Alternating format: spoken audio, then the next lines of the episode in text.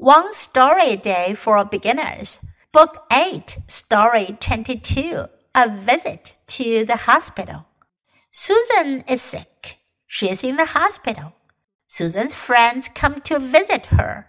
They buy a nice card to cheer her up. They buy some flowers too. On the card, they write, Get well soon, Susan. We all miss you. Susan is happy to have such good friends.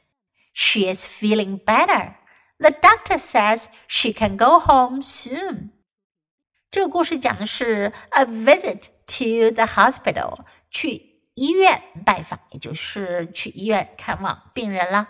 Susan is sick，苏珊病了。She is in the hospital，她住院了。Susan's friends come to visit her，苏珊的朋友来看她。 they buy a nice card to cheer her up.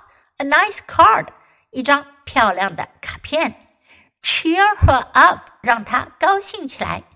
They buy some flowers too，他们也买了一些花。On the card, they write，在卡片上他们写道：“Get well soon, Susan。”苏珊，快点好起来！Get well，康复痊愈。 we all miss you. 我们都想你呢。Susan is happy to have such good friends. 苏珊很高兴有这么好的朋友们。